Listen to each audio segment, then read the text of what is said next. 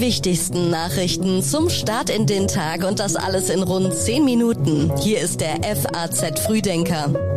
Heute ist der 21. September. Guten Morgen. Und das ist das Wichtigste für Sie an diesem Mittwoch. Der amerikanische Präsident spricht bei der Generaldebatte der UN-Vollversammlung.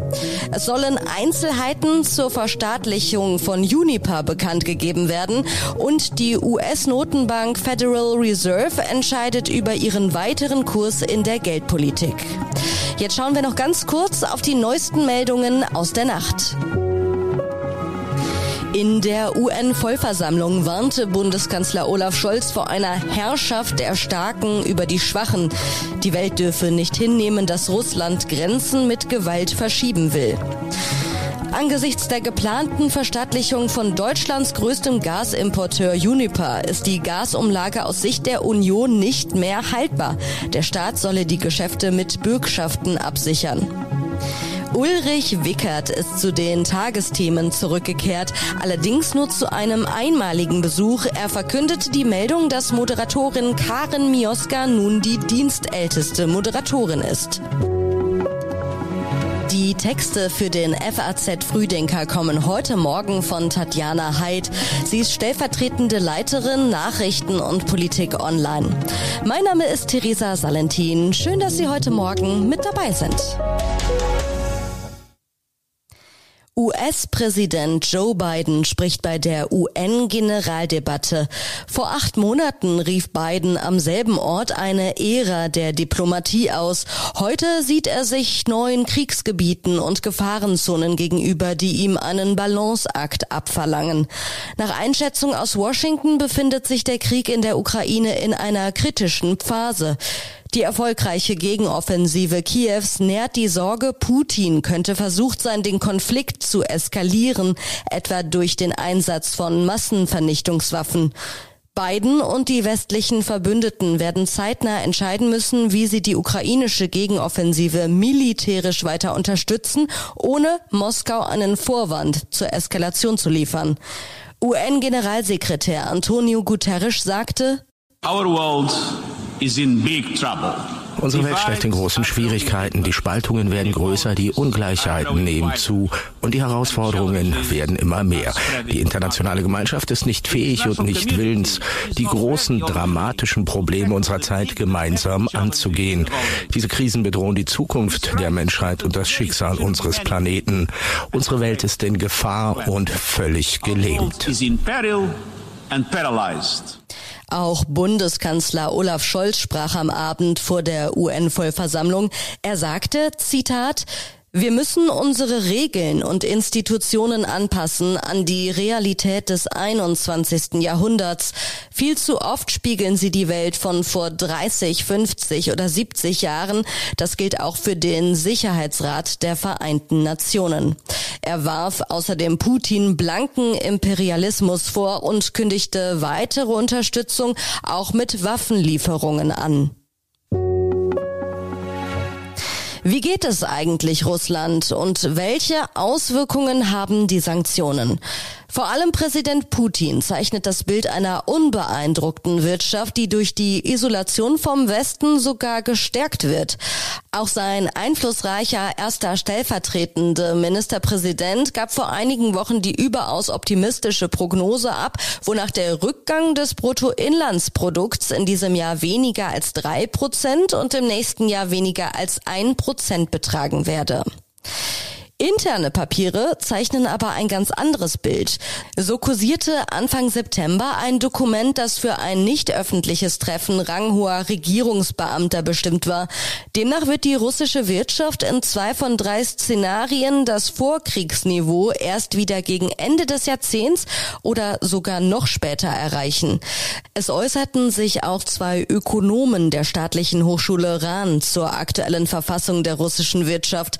Es gehe gerade nicht um deren Entwicklung, sondern um ihr Überleben. Das sagte der wissenschaftliche Leiter des Rahn Wirtschaftsinstituts. Uniper soll verstaatlicht werden. Ursprünglich war im Juli eine Bundesbeteiligung von 30 Prozent an dem angeschlagenen Energieversorger angepeilt worden. Jetzt soll der Bund größter Anteilseigner werden. Die Details werden heute bekannt gegeben. Wie der Konzern gestern mitteilte, befindet er sich in abschließenden Gesprächen mit der Bundesregierung und dem finnischen Großaktionär Fortum. Demnach will der Bund sämtliche Aktien des Mutterkonzerns übernehmen und würde mit 78 Prozent größter Anteilseigner von Uniper werden. Nach Darstellung von Uniper sieht das neue Rettungspaket zudem eine Kapitalerhöhung von 8 Milliarden Euro vor.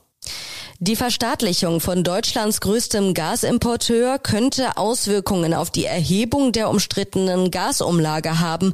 Wenn Gasimporteure wie Uniper verstaatlicht würden, wäre schwer vorstellbar, dass diese Staatskonzerne auch von der Umlage profitierten, hieß es am Dienstag in Berlin.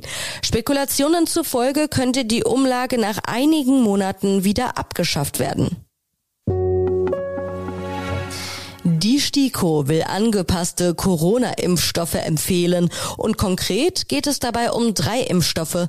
Zwei Vakzine der Hersteller Moderna und BioNTech Pfizer sind zugelassen, die sowohl gegen den Wildtyp des Coronavirus wirken, als auch gegen die mittlerweile bereits verdrängte Omikron-Variante BA1. Außerdem hat die EU-Kommission einen weiteren Impfstoff von BioNTech Pfizer zugelassen, der angepasst ist. Laut Empfehlungen der STIKO sollen sich Personen ab zwölf Jahren, die bereits vollständig gegen Corona immunisiert sind, bei Boosterimpfungen für die angepassten Impfstoffe entscheiden. Für die Grundimmunisierung sind sie nicht zugelassen und die STIKO rät weiterhin nur Personen über 60 und Menschen mit geschwächtem Immunsystem zur vierten Impfung. Bisher ist der Impfstoff auch nur an Mäusen getestet worden. Dies sei ein Schwachpunkt der vorliegenden Daten, über den die Impfkommission nicht besonders glücklich sei. Das sagte Christian Bogdan, Mitglied der Kommission. Wenn es sich bei dem Vakzin um einen gänzlich neuen Impfstoff handeln würde, hätte die Kommission keine Impfempfehlung abgegeben, betonte Jörg Mehrpohl, auch Mitglied der STIKO. Allerdings seien die ähnlichen Impfstoffe, die auf den Wildtyp des Erregers aufbauen, Frauen bereits erprobt. So könnte man die angepasste Variante trotz der Mängel gut einschätzen, sagt er. Die Vorratsdatenspeicherung ist rechtswidrig. Und jetzt? Wir haben lange auf dieses wichtige Urteil gewartet. Heute ist es verkündet worden. Der Europäische Gerichtshof hat über die deutsche Regelung zur Vorratsdatenspeicherung entschieden. Es ist gut, dass damit die Jahre der Rechtsunsicherheit zu Ende gehen. Das war Bundesinnenministerin Nancy Faeser gestern nach der Urteilsverkündung. Dabei hat der Gerichtshof erneut genauso deutlich klargestellt, welche Daten auf welche Weise zum Schutz der nationalen Sicherheit und zur Bekämpfung schwerer Kriminalität gespeichert werden dürfen. Nach dem Urteil muss die Regierung jetzt ein neues Gesetz auf den Weg bringen. Laut Europäischem Gerichtshof ist eine Vorratsdatenspeicherung nur im Fall einer ernsten und realen Gefahr für die nationale Sicherheit zulässig, etwa wenn ein Terroranschlag droht. Zur Bekämpfung schwerer Kriminalität listet der Europäische Gerichtshof verschiedene Möglichkeiten auf, zum Beispiel die Speicherung von IP-Adressen und das sogenannte Quick Freeze-Verfahren.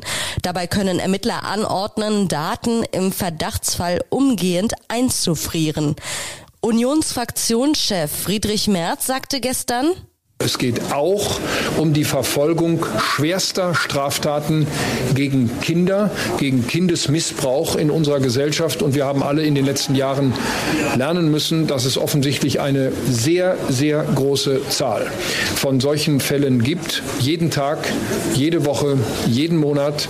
Und jetzt wollen Bundesjustizminister Marco Buschmann und Bundesinnenministerin Nancy Faeser schnell ein neues Gesetz auf den Weg bringen. Allerdings sind sie sich nicht einig, wie es aussehen soll. Buschmann bevorzugt das Quick Freeze Verfahren, Faeser die Speicherung von IP-Adressen. An diesem Mittwoch entscheidet die US-Notenbank Federal Reserve über ihren weiteren Kurs in der Geldpolitik. Erwartet wird eine abermalige kräftige Erhöhung des Leitzinses. Die anhaltend hohe Inflation in den Vereinigten Staaten, im August lag sie bei 8,3 Prozent, setzt die Fed unter Druck. Marktbeobachter rechnen daher damit, dass die Fed den Leitzins um 0,75 Prozentpunkte erhöhen wird. Einige Analysten gehen sogar von einem ganzen Prozentpunkt aus. Es wäre die fünfte Anhebung des Leitzinses in diesem Jahr. Schon im Juni und Juli hatte die Fed den Leitzins um je 0,75 Prozentpunkte angehoben. Für die Fed sind das ungewöhnlich große Schritte. Mit Spannung wird auch der Zinsausblick der Währungshüter erwartet, der Aufschluss darüber geben wird, auf welches Niveau sie den Preis des Geldes treiben wollen. Und zum Schluss gibt es noch einige Online-Empfehlungen aus unserer Redaktion für Sie. Die finden Sie alle online auf faz.net. In Wirtschaft geht es um große Sorgen um die Zukunft der Versorgungswerke. In Rhein-Main lesen Sie, warum sich Kliniken in der Existenz bedroht sehen. Und bei den Kollegen im FAZ-Podcast für Deutschland heißt die neue Folge Blackout. Panikmache oder reale Bedrohung? Und von uns gibt es dann morgen früh wieder eine neue Folge. Der FAZ Frühdenker ist wie immer ab 6 Uhr online und bis dahin wünsche ich Ihnen noch einen schönen und entspannten Tag.